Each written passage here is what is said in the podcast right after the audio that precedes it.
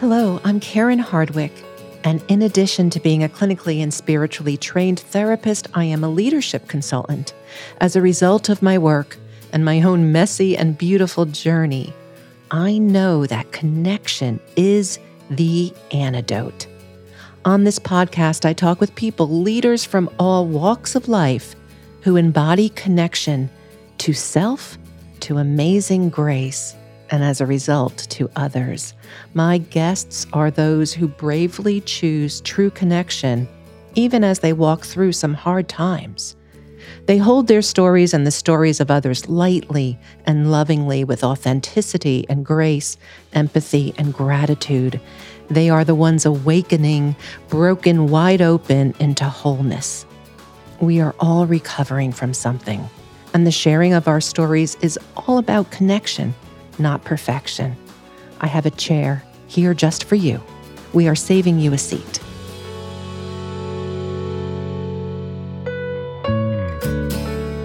Don't miss our episode with Aaron Niequist, author of The Eternal Current. Aaron shares his down to earth and uplifting thoughts about how we can integrate our emotional and spiritual selves and the restoration found in healing practices.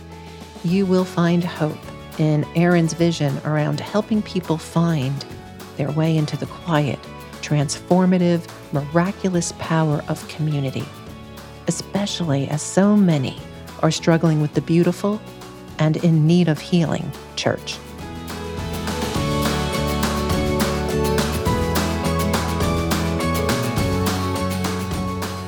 Okay, everyone, we are in for a treat. We are joined today by Aaron Niequist, a liturgist, a writer, a pastor. He's all the things that are going to warm and challenge and nourish your heart. After leading worship at Mars Hill Church and Willow Creek Church, he created a new liturgy, which is a collection of modern liturgical worship recordings. And then, as if that wasn't enough, he curated a discipleship focused, formational, ecumenical, practice based community at Willow Creek called The Practice.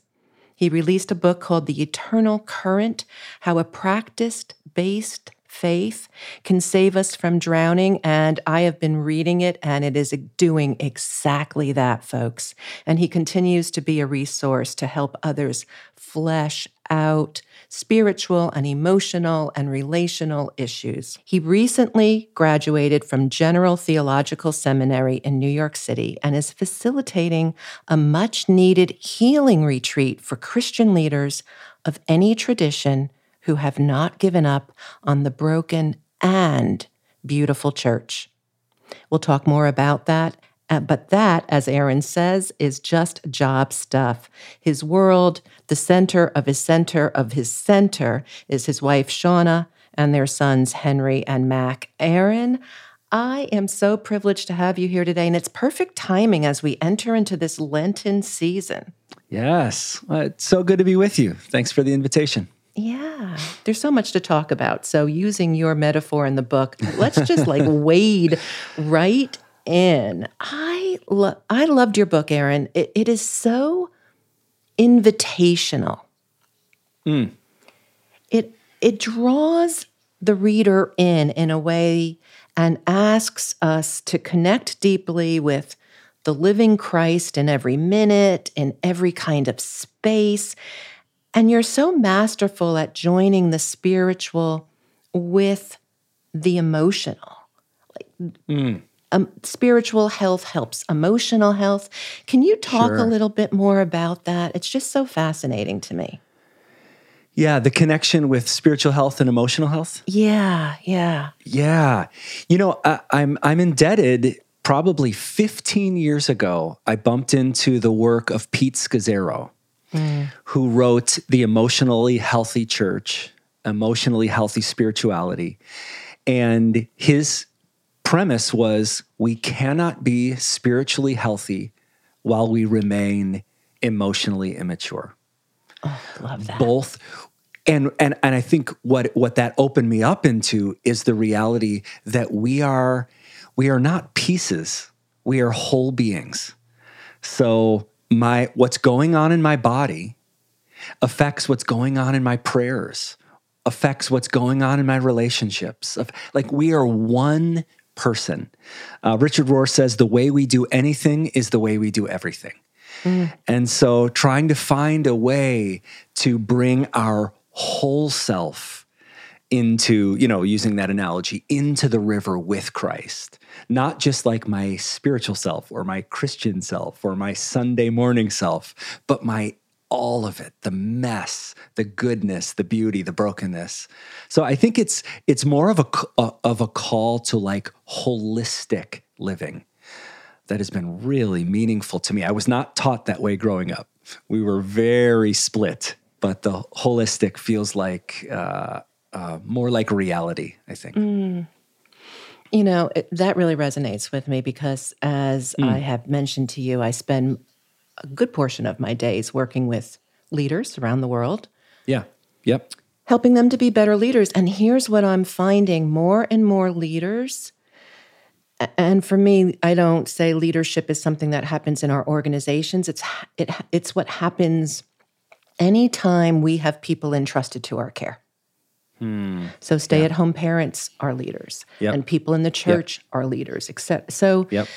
But leaders are starting to wrestle with all those things, Aaron, that you were talking about. How can I be more spiritual? How can I be more emotionally available? How can I be more fully human? How how can like as Richard Rohr again to quote him is talks about everything belongs. Yeah, that's right. Yeah. Yeah. You know, it makes me think of about a hundred years ago, um, when I was in premarital counseling with my then to soon to be wife Shauna. The first session, um, our our counselors just said, "You know what makes for a healthy marriage? Healthy people." Mm. Two healthy people make for a healthy marriage. So we're gonna we're gonna work on the marriage, of course, but we also want to help you each work on your own hearts and souls and bodies. And that, I mean, that that's a little simplistic, but it really resonates with what you're saying with leaders. You know what makes for a great leader? A great human. Amen. And of course, there are leadership skills that we need to learn, of course. But to think that we can work on all, add all those skills without becoming a better human, and that's not going to eventually implode, is quite short sighted.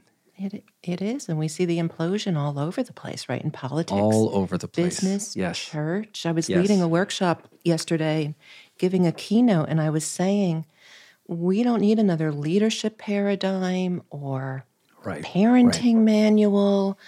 Yeah. We need to show up, right? And you know this. We need to show up fully human, pulling yeah. from our messiness yes. and the wisdom yep. in that. Yep.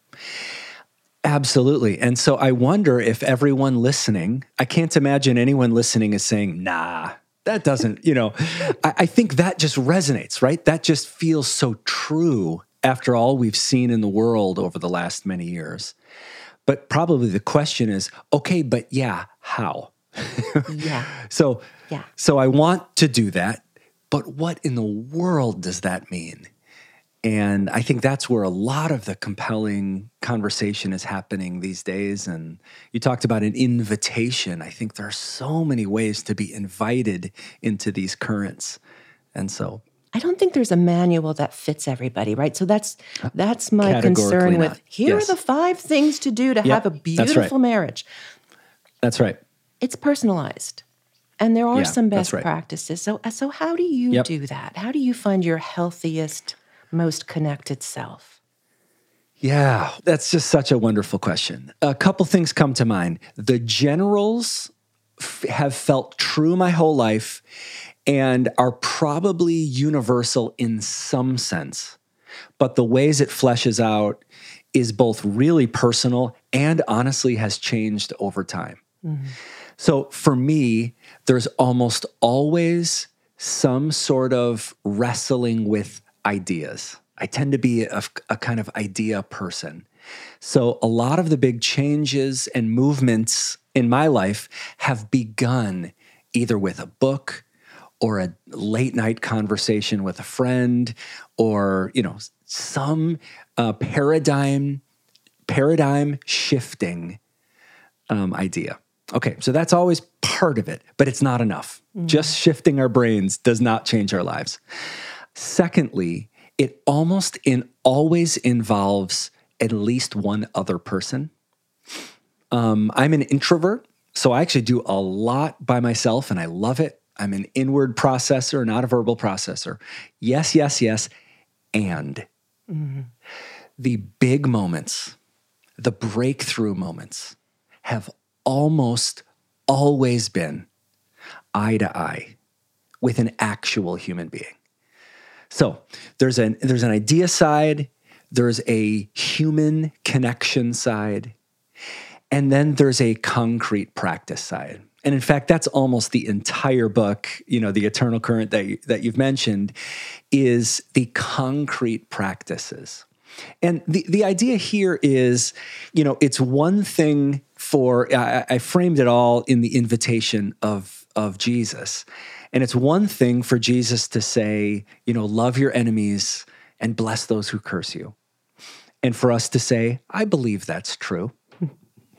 well, that belief is fine, but the invitation is to do it. Mm. is to is to actually pause on a consistent basis and pray for our enemies. And we don't want to do this, and I, I hate doing this, but um, whenever I'm actually able to put Jesus' words into practice, I could tell you a couple different stories of some people that really hurt me where the relationship got completely broken. Where finally, after holding the resentment and all the things that we do that just hurt us, it doesn't hurt the other person, I decided, all right, I'm going to actually put Jesus' words into practice. And I started praying for the person and something changed inside. Not immediately, but over time. And so the third category here is just not just believing things. Hey, I should probably run five miles every day, but putting my shoes on, stretching, getting out on the trail, and running. So, okay, that was just so beautifully stated, Aaron. And I want to unpack that because there's mm. so we could have a podcast episode, honestly, just on that. so, first of all, spoken like a true Enneagram 4. Of course. right? Of course. And I love how you tied it all together. You tell this beautiful story in the book, and it really struck me because, like you, and probably like many human beings, I struggle with what? Like, are you you want me to pray for these people who betrayed me and did really egregious things and what? Yeah. Yep. And in the 12 step recovery program we say something like god is doing for us what we can't do for ourselves. And you tell this beautiful story about what happened when shauna your wife was unceremoniously fired by a church that's right. And your feelings around that and your resentment. And then over time, using centering prayer. Yeah, that's exactly right. Right? Things yep. shifted. And you yep. it was almost like you woke up one morning and you're like, how did that happen? It was like I chose to put myself into the flow of this practice. I'd never done centering prayer. I just was learning it and said, all right, uh, for these three weeks, I'm going to do it every day. And as I kind of submitted to that weird, difficult practice, something was done unto me and something released right. and it began to heal. I mean, it was, it, I've only had a couple of those experiences in my life, but it was, it was like being healed. It was uh, quite profound. Well, you know, our living God heals. Yeah. Today.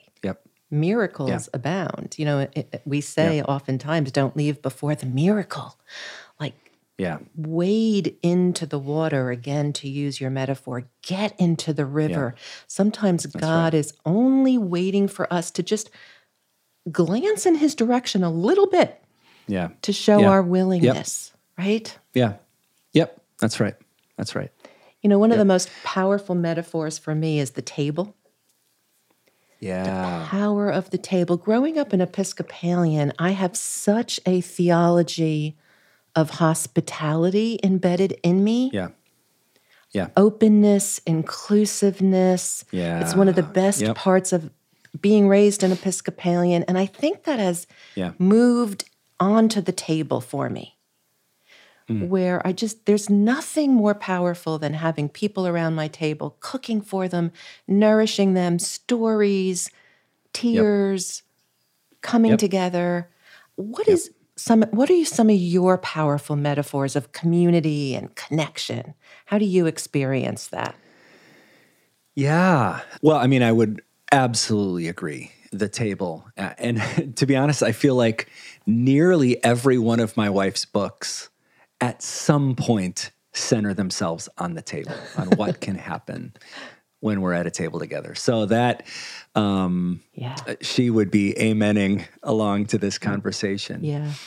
I think you know there's a lot of different uh, analogies. I one I used. I, I I'm kind of big on the um, again because I'm trying to move out of my brain into my body into some of the fitness analogies and confession i'm not a fitness person like you'd think i'm like a trainer or something. Um, no i am um, mostly out of shape pianist.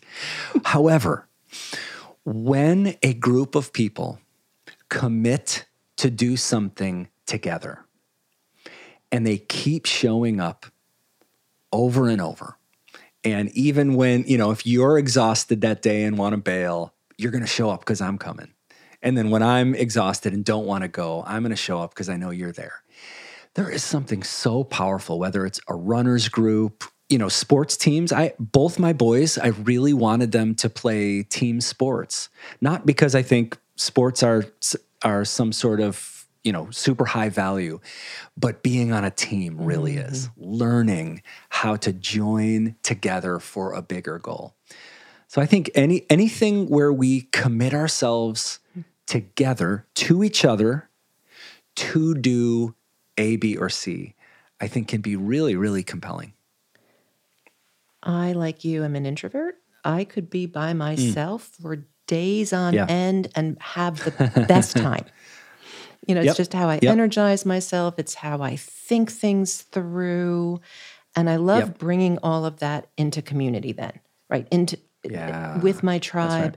So because I think we can only take ourselves, of course, so far. yeah that's right And you That's do right. you you are doing something really quite remarkable in that because my thought is this upcoming retreat that you have, Aaron, yeah was most likely, I'm thinking, born inside of you in quiet, sacred moments, shared with your people, and then was Yeah. birthed into the world. Our, our people who are leading in churches need such healing in this Oh, beautiful and broken yes. church we have. Can you talk a little bit about this retreat? Because I'm hoping people listening can really. Yeah, absolutely. Um, I mean, to your point, I, I have never, I've been in full time ministry over 20 years now, and I have never seen a season where leaders, pastors, priests, worship leaders, liturgists were more exhausted and more disillusioned and discouraged. I mean, I, I've never seen a season like this. And there's a lot of reasons, you know, pandemic and the divisions in the country, and there's many re- overlapping reasons, but it's it's it's pretty concerning. And so, yeah, I, I mentioned that to uh, our seminary president is, is a just a wonderful uh, priest and and human being, and I mentioned that to him, and he goes, "Let's do something." And so we're doing a pastors, priests, and guides uh, two day retreat here at General Seminary in New York City on May 23rd, 24th, and 25th. And the heart of it is it's very simple. We're going to do two things. We're going to create holy space to rest, to practice, to breathe, and to begin to heal from what we've been through. And we're going to start reimagining a new way forward. Mm. And some of our thought here is if we just rally everybody together and say, all right, onward to the next hill. we're like, no, we're fried. There's Yeah, no, no more next hill hills. right now, you know? No, no, no, no. But on the flip side, if we just get together and do a, you know, three spa days, that's really wonderful. But then we're going back into a, a way of doing ministry in church that doesn't work anymore. And so we, it, we we're really trying to hold this both in rest, heal, exhale, mm. and then reimagine a, a, a new and more beautiful way forward. So, yeah, we would say if you are, you don't have to be, you know, the pastor of your church. If you are serving to actively serve them, if you're the youth pastor, if you are on the elder board, if you're, however you participate, if you're a spiritual director, we already have a number of spiritual directors uh, registered for the retreat. Oh, I love that. Oh, And so, yeah, it's all on pastorspriestsandguides.com. That's where all the details are, or you can reach out to me and I'd love to answer any questions. well, it sounds like you're going to have some um, theology of table there too, right? Like gathering around the Mhm, table yes, and yes. sacred, Yep. sacred gatherings. And I'll tell you this too the, the middle night, so it's a Monday, Tuesday, Wednesday. Tuesday night, our official retreat stuff is done at 4:30 p.m. And we're saying your job for tonight is go into Manhattan, find the best meal, find the best museum, go to a Broadway show, find beauty, find creativity, find goodness, refill yourself, you know, like do it. You're here, you know? And so we're going to like just send everybody out um, to soak in the beauty of the city. And, and that is a spiritual practice too. It is finding beauty in the ordinary, right? In, in Yep. just our Yep. daily rhythm. So, Yep. what you're describing, honestly, hits on some of my favorite R words. So, this hmm. retreat is going to be about rest. Sounds like restoration, redemption, renewal, all those Yeah. things that oftentimes the Reimagination. Oh, I love that word. Yeah. Yep. Yep. Beautiful. Just beautiful. And I would imagine. So would you would you pray for us? I mean, I will you pray pray, for for, you. the leaders who are coming and anyone who's listening, like, first of all, if you know of a leader who is exhausted and could use holy space, would you please send them? And um, we have scholarships if money's an issue, or maybe you could even say, hey, I'll buy your flight. You got to get there. And regardless, anyone who's listening, May 23rd, 24th, 25th, would you pray for us?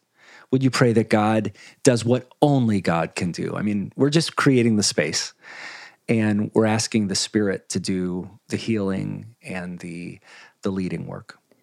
So, not to um, minimize what you're doing, though, because you're not Yeah. just creating the space. Sometimes the creating of the space or the setting of the table or the writing of the book is Mm-hmm. such a powerful act of faith when I believe we do it with humility. Yeah. Yeah. So you I mean Yep. the healers are really breaking wide open in this day and age. Yeah. Yeah. That's right. I love what you're doing and I could talk to you for a Hmm. very long time. so we'll have to Well, have we'll you do it again sometime. We'll Yeah. have to have you back. But one before you go, Aaron, if you could save a seat for anybody else around the table, since this podcast is called Saving You a Seat, Yep. Yep. who would you save a seat for and why? I would save a seat for the person who thinks they have lost their faith in Christ when actually it's their faith that's made them not fit in the institution any longer. Mm. I would I would save a about that? seat. Yeah, I would save a seat and say, "Oh, you haven't lost your faith. You believe in the Jesus that we see in the scriptures more now than ever. You've lost your faith in the church that doesn't represent Jesus. And um, maybe together we would beg each other, don't, you might need to, you might need to let go of that institutional belonging for a time, but don't let go of that core belief in the one who said, Blessed are the poor, blessed are the peacemakers, blessed are the merciful, blessed are, blessed are the pure of heart. Um, that's the invitation. And um, you haven't lost that. I love your work on the Beatitudes. So that's mm-hmm. something else that we have not gotten a chance Yeah, that's right. to talk about. yes. It's so important. Again, the table, so important for me to be able Yeah. to say to people, come, Yeah, that's right. bring your You are welcome. stories. Yep. Your, your true self, whatever you think is your Yeah. sinful self, believe me, there are those of us who've all been there. Yep. Yep. Bring it. Yep. You are welcome. Yeah, you are welcome. Um, speaking about welcome, it's ju- there's so much to talk about. Where can people find you, Aaron?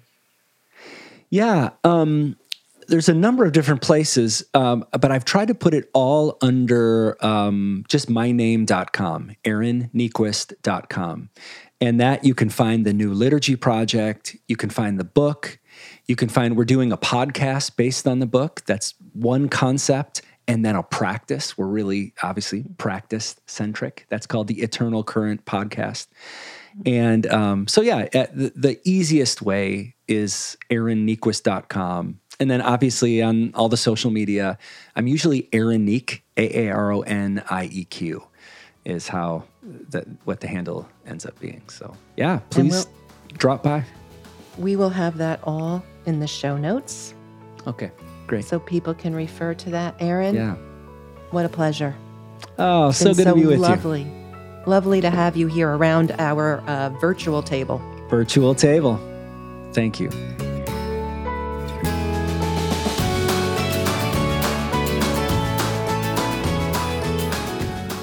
Your listening means so much, so please hit the subscribe button and join us for the next episode. To tune into the power of connection and transform your life at home and at work, please also get my book, The Connected Leader. It is available on Amazon and all online book retailers. And visit our page, connectedleaderbook.com. Stay connected.